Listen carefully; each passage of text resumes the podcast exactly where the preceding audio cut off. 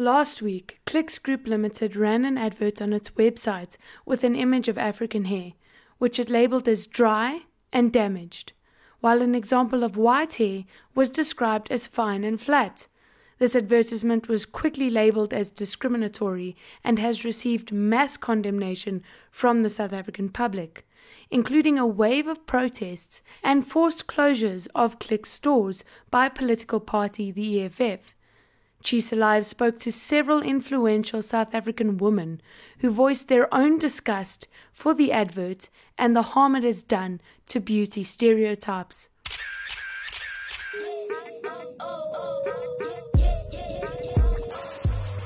Yes, umzansi celebville is filled with flavor but you know that ge o batla go tseba gore fame e re mo or who secured the latest bag or just who's dripping with sauce. and who's adding the spice jonga yonke into nje Because if it's hot, then it's definitely in the Tshisa pod.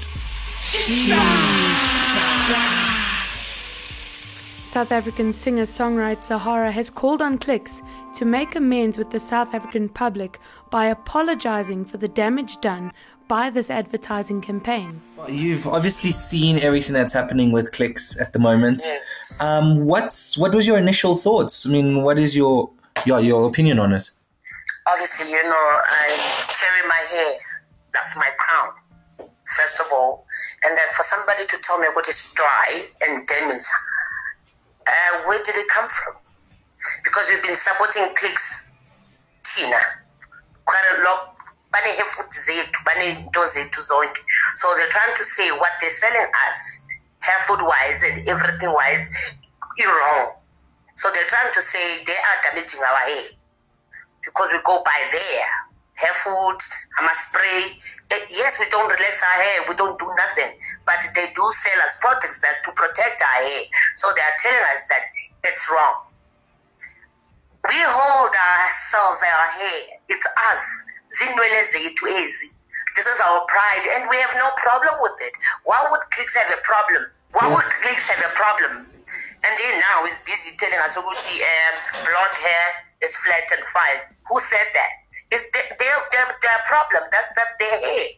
We have our own hair, which is black and beautiful. Yeah, I see. I'm, I'm serious. They must do something. Otherwise, we're going to do something about it. They must apologize, not just by whatever. They, they must apologize to us. Local comedian Nina Hastie says that this is no overreaction, but a problem with mainstream media not emerging itself in modern day identity politics.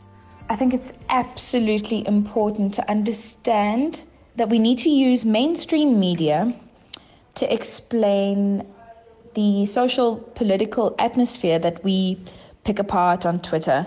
Um, when when there's a critical mass of a reaction to something, um, it's important for us to understand that there's a reason why there's a reaction like this. Now, for people that don't live in the Twitter sphere or aren't engaging on uh, identity politics on a regular basis, this may seem like an overreaction. But what this is a result of is that mainstream media are not including themselves in conversations about identity politics um, and resocialization in South Africa post apartheid. The point I'm trying to make is we need to start taking identity politics language and debates that live in these little pockets of uh, society on Twitter and things like that into mainstream media. These conversations need to be had in a in a much bigger platform.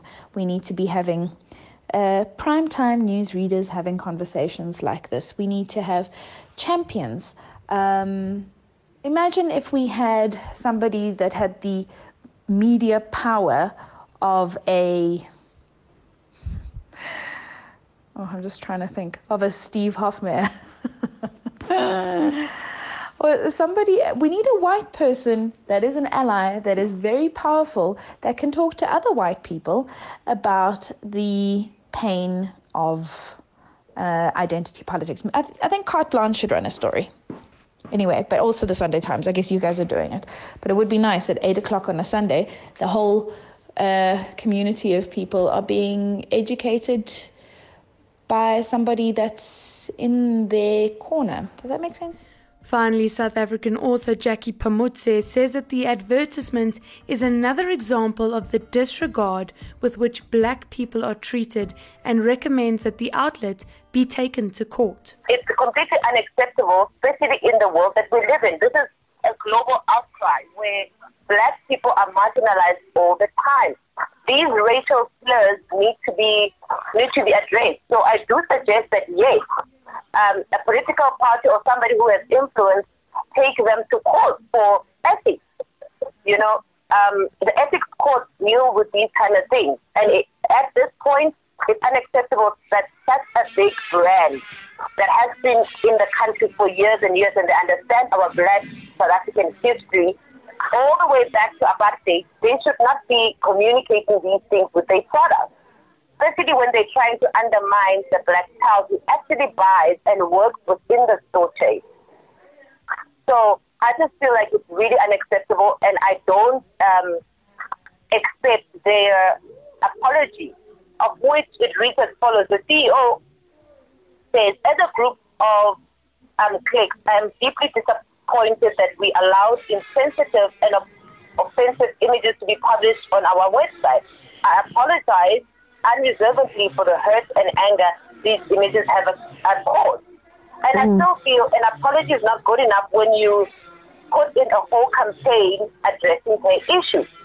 For you now to make a mockery out of the actual product we're supposed to go buy in your store as black consumers, we are then inclined not to support the brand at all. I hear because you. it does not speak to our values. It does not speak to um, our type of hair. Even the words that they use to describe black hair is completely appalling. It, it does not even make sense, even to a normal person who reads um, the the posters. It does not make sense that you would call black hair frizzy. Mm. Um, it's unacceptable, and I do feel like at this point they need to be an example because they've got the brand power to say how are we communicating in our stores to encourage consumers to buy to buy black products. Also to educate those who don't know anything about black products. And they do allow these things to happen because they don't feel the need to educate themselves and people who buy the products. Mm. So right. it's not even uh, at this point. I also don't condone the fact that the store should be closed down um, simply because of our economic standing. Our black people will suffer more for a mistake that was done by a white person who is also very ignorant and arrogant in their apology as mm-hmm. well. Mm-hmm. So it does not really help when we say um, we're laying off plus minus 5,000 workers, if not more. The person who put this out should be fired, for example. Mm. Bring in somebody who understands black um, black culture. Clicks has since taken down the advert and apologized, saying that there was an oversight in publishing it. The company said that the ad was not its own. It said the ad was commissioned by hair company Tresemme.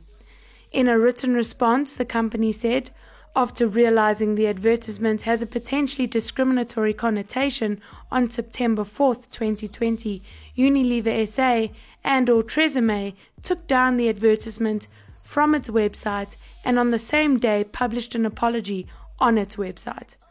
The apology on the Unilever website read as follows We are very sorry that the images used in the Tresemme SA marketing campaign on the Clicks website promotes racist stereotypes about hair.